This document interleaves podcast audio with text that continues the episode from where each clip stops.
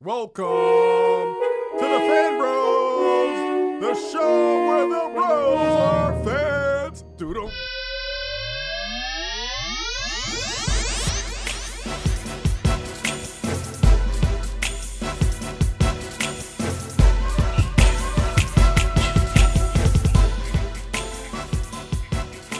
What's up, internets? This is Chico Leo coming to you straight from the Fan Bros Observatory on the Super Blood Moon.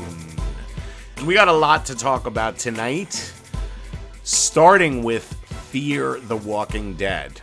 So, Fear the Walking Dead has been inconsistent all along. Uh, tonight might have been the best episode so far. Uh, the episode was entitled Cobalt, and Cobalt was it references the secret plan that the military has to liquidate all the civilians, to eradicate all the non army personnel. And um, our heroes, such as they are, discover this information late at night, and this is all going to go down at 9 a.m. the next day.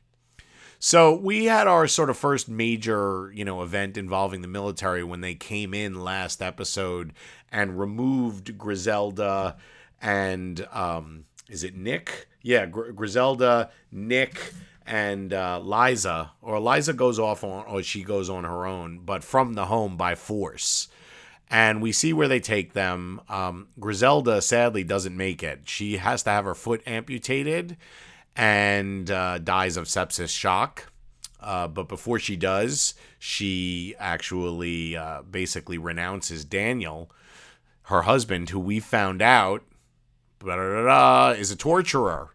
So he comes from, it seems like Salvador, El Salvador, Nicaragua, somewhere in the 80s, where he was, um, I mean, he makes it sound like he was forced, he wasn't given a choice, but to be a torturer and to torture people, and they, and then ran and, and hid in the United States, and then lived an unassuming life as a barber.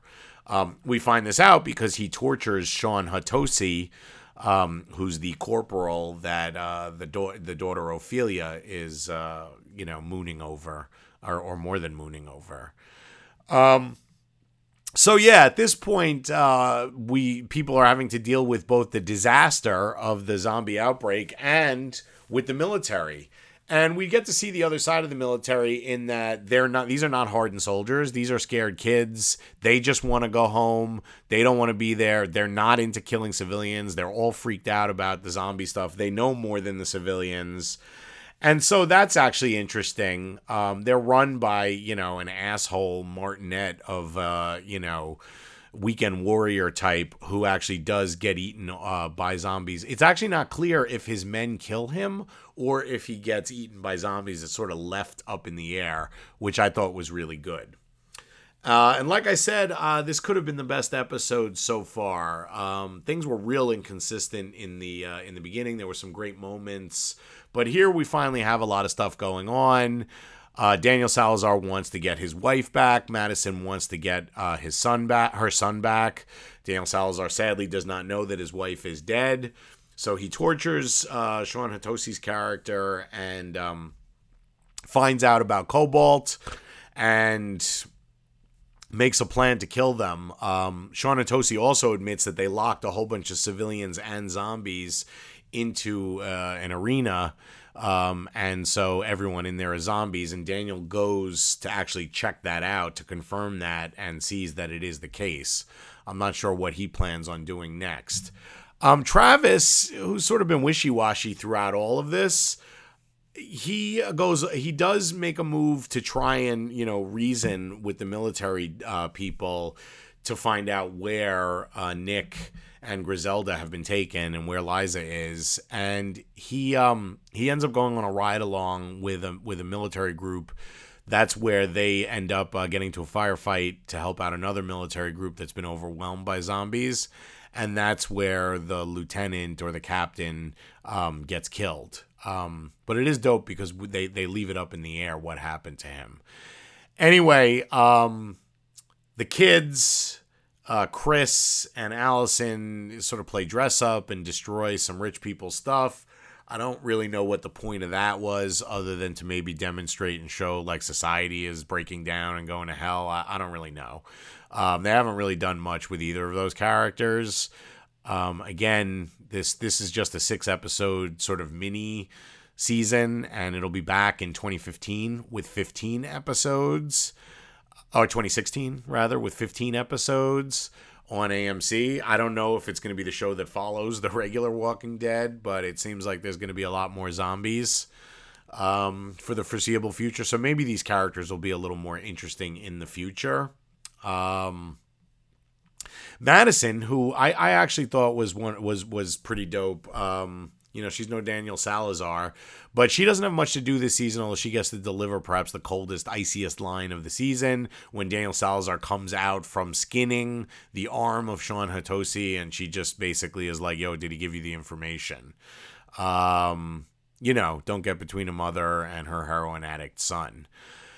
Um, we're also introduced to another character who I had to go online to find his name. His name is Strand, and he's a well dressed, smooth operator who's got diamond cufflinks. And when the soldiers come to take Nick away because he's uh, rocking like 102 fever, um, he bribes them. Who knows why, but he bribes the soldiers with his diamond cufflinks and it's not clear why he wants, you know, why he thinks Nick is worth saving. Nick doesn't really understand it either, but he does oblige him by throwing up all over the cell so that that will cover the scent of urine in the cell. So good times, good times. Um, don't get caught by the army. You'll have your leg chopped off. You'll be put in cells with, you know, junkies. And uh, if you're around at 9 a.m., you're going to get liquidated. So this guy Strand is in the running, but clearly Daniel Salazar is the dopest guy on the show. Um, I have to give the show props for that. Um, Ruben Blades has definitely been uh, killing it this season. I definitely hope they don't kill him. I hope he lasts into, you know, the real, you know, the re- the real show once we get into the meat of it next year. But this was the Cobalt was the fifth episode of six and um, I'm psyched to see what happens in the uh, finale. I'm assuming they're going to get out of LA, or some of them are going to get out of LA. There's a lot of people are going to get eaten by zombies. We're probably going to get to see our first big zombie attack. And uh, like I said, I think uh, this this episode was more consistent than the previous ones, and I and the regular Walking Dead rarely uh, failed with the finales. So I think it's going to be good. Um, it might be annoying if they leave us on a cliffhanger, but they might do that as well. Um, another uh, so Gotham returned this season. Uh, segue there uh, with the episode "Damned If You Do." And Gotham was interesting because of all the DC shows last year, not counting Hellblazer, Gotham was by far and away the most inconsistent. Even though Arrow's third season uh, paled next to its second, and it paled next to uh, Flash's first season, Arrow was was was more consistent than Gotham.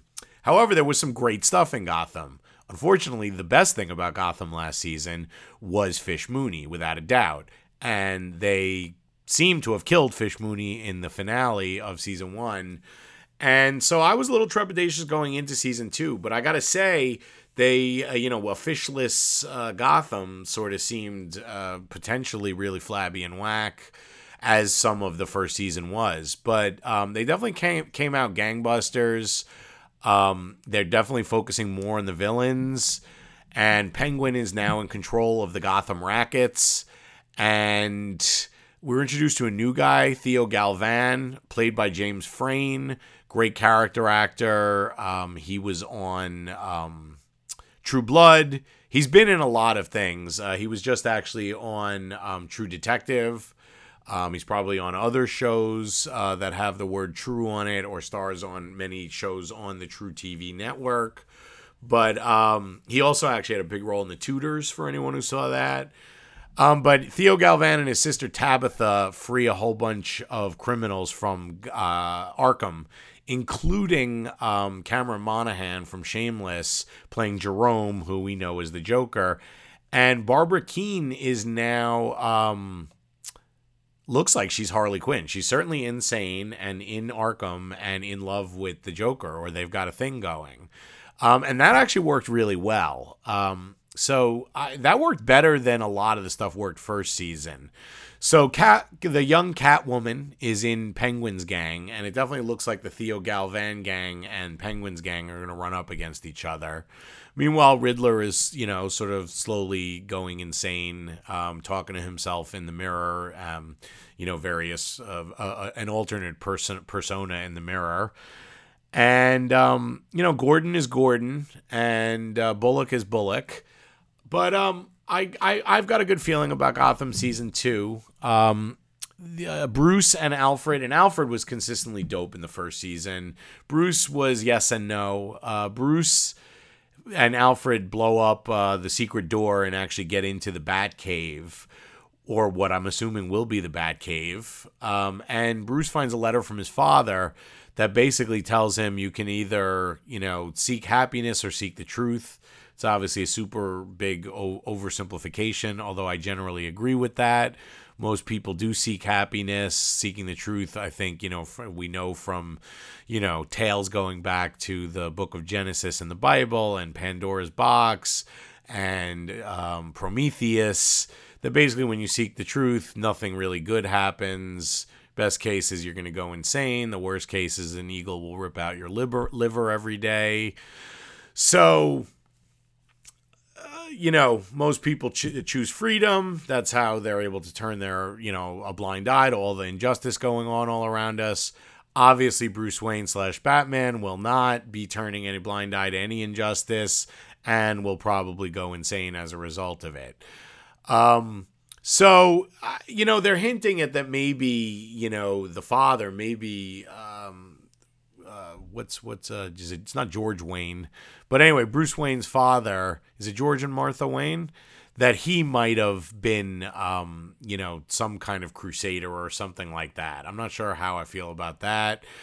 Um, the Bruce and Alfred stuff, like I said, was hit and miss last season, and so we'll we'll see where this goes. I mean, I you know he can't become Batman for a while, but there there is a lot of stuff to explore with the training and um, that's an area of, of Bruce, you know, Bruce Wayne stuff. I actually never understood why DC never put out a miniseries or an actual ongoing series that featured Bruce as like an older teenager slash like twenty year old, like training to be, you know, you know what we saw at the very beginning of the first Christian Bale Nolan Batman movie, like where he's training to be Batman. So, I, you know he's a little young for that that stuff, but they're obviously hinting at all of that.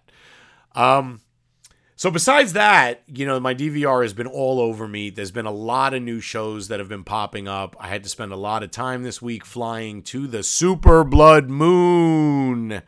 And so I um I haven't watched uh, a lot of things and some things I did watch I'm not going to watch more of.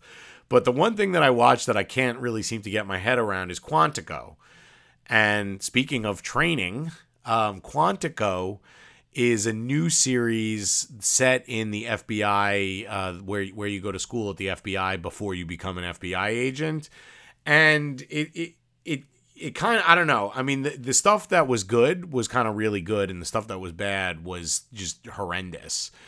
Um, First off, the casting seems like something out of some weird focus group. Basically, all the women are women of color, and all the dudes are white guys that kind of all look the same, except, you know, one's the white guy with black hair, one's the white guy with spiky hair, you know, one's the white guy with glasses.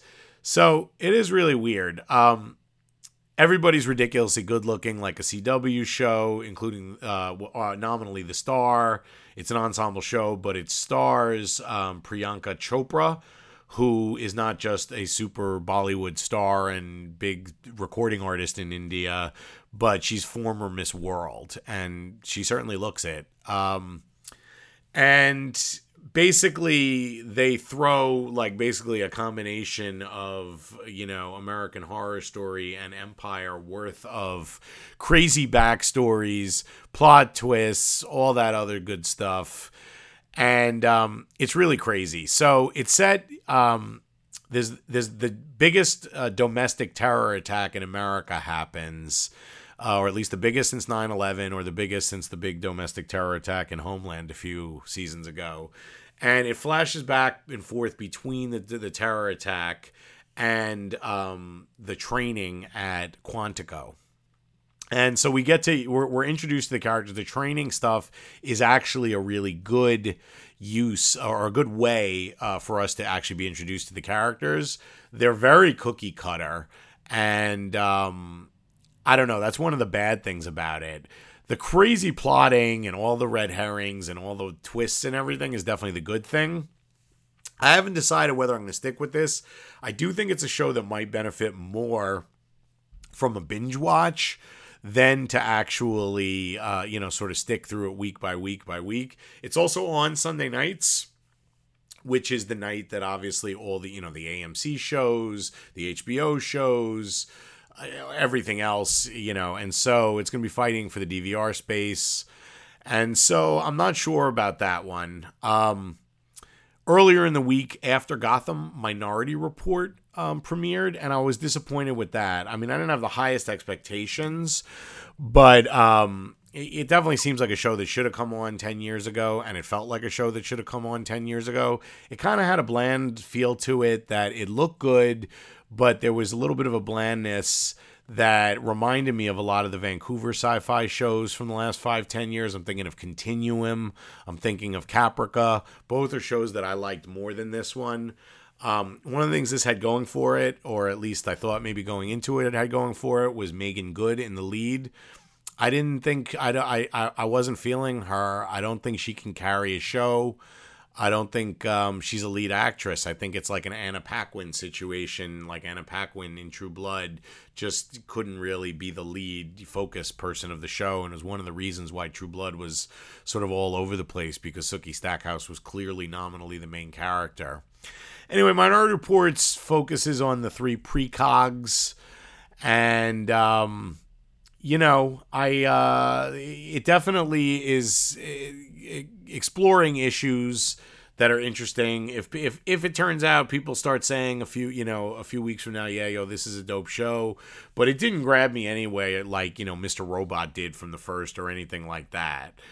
Um, also this week premiered uh, the Player with Fan Bros fave uh, Wesley Snipes. So that's in my DVR. I haven't gotten a chance to watch that yet. Also, Fresh Off the Boat premiered. Uh, the season two premiered this week. And Heroes was reborn this week. Um, I did see some pretty negative stuff on Twitter, but I saw some uh, positive reviews. I'm sure some people out there watched it. I didn't watch it. I, you know, I gave up on Heroes. I thought, uh, you know, like Orphan Black, it, it had a promising first season. Um, it didn't have that singular performance of Tatiana Maslany, but um, it just sort of went downhill after that, and I gave up, you know, in the second season somewhere.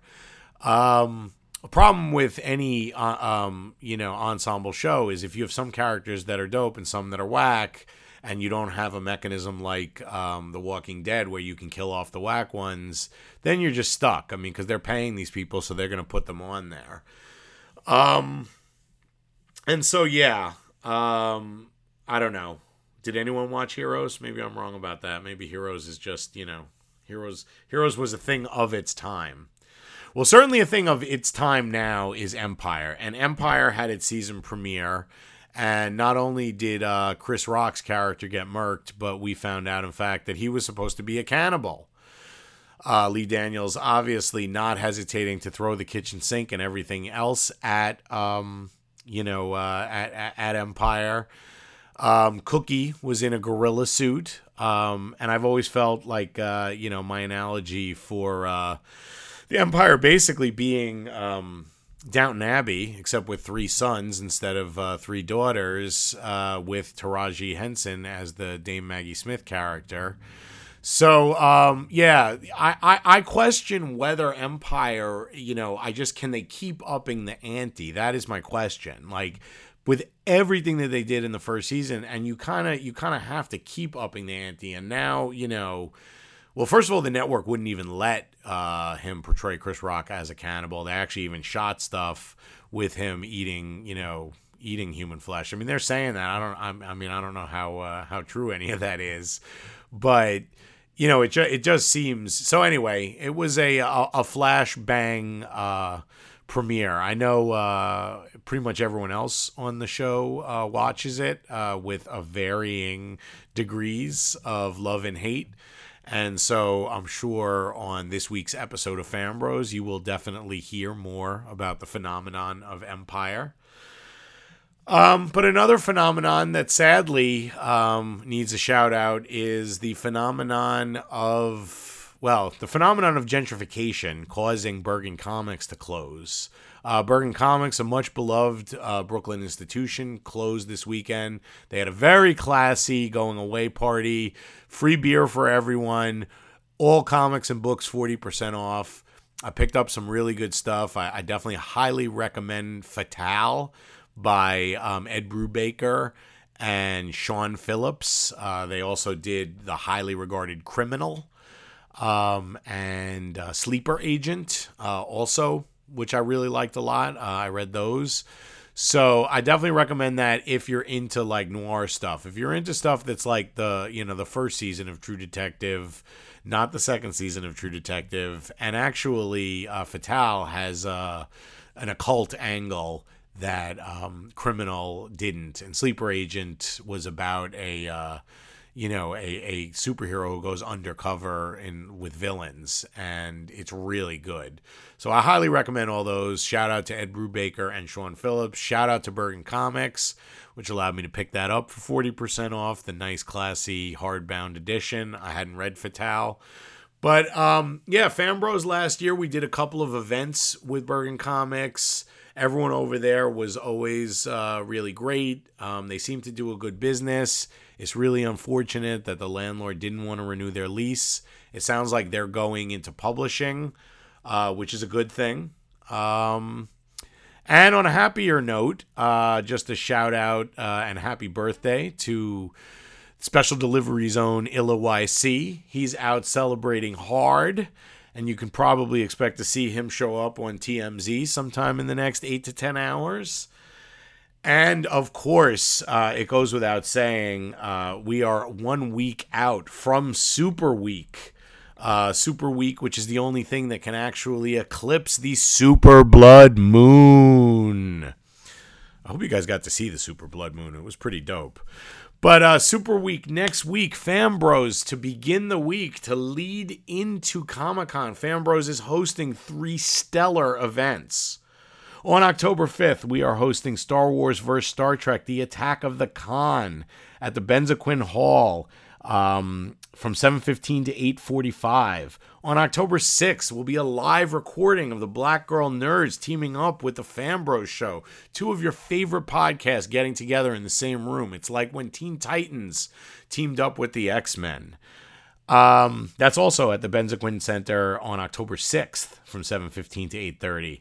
And then on October 7th on Comic-Con Eve, we are hosting FanBros Crossplay Cosplay Party and Costume Contest for anyone 21 and over. So sadly, you're going to have to leave the kids at home, but uh, definitely bring your party outfit, bring your costumes. Um, we will have costumes and accoutrements for people who don't have them, but we are definitely encouraging people to come. Uh, even if you're not part of the cosplay community, uh, it's all about the spirit, and people are encouraged. It's a cross play. So you are encouraged to go as perhaps uh, someone from a uh, different ethnicity or a different um, a different gender. But remember, this is just a costume, so uh, you know no inappropriate skin or hair appropriation. And um, that's October 7th at Latitude, which is at 783 8th Avenue. And that'll be from 8 till 10 p.m. There's going to be drinks. And we've got sponsors, folks, for all these events. There's going to be gift bags. There's going to be uh, live video game demonstrations and playings. There's going to be, we got a murderer's row of superstar guest stars. So head on over to, uh, to uh, fanbros.com and check it out. You can see uh, who's going to be at all of these events. And of course, you know that I will be there. DJ Ben Hameen will be there. Uh, Tatiana King Jones, the Grand Duchess of Tech, will be there. And hopefully you will be there. So be there. Fan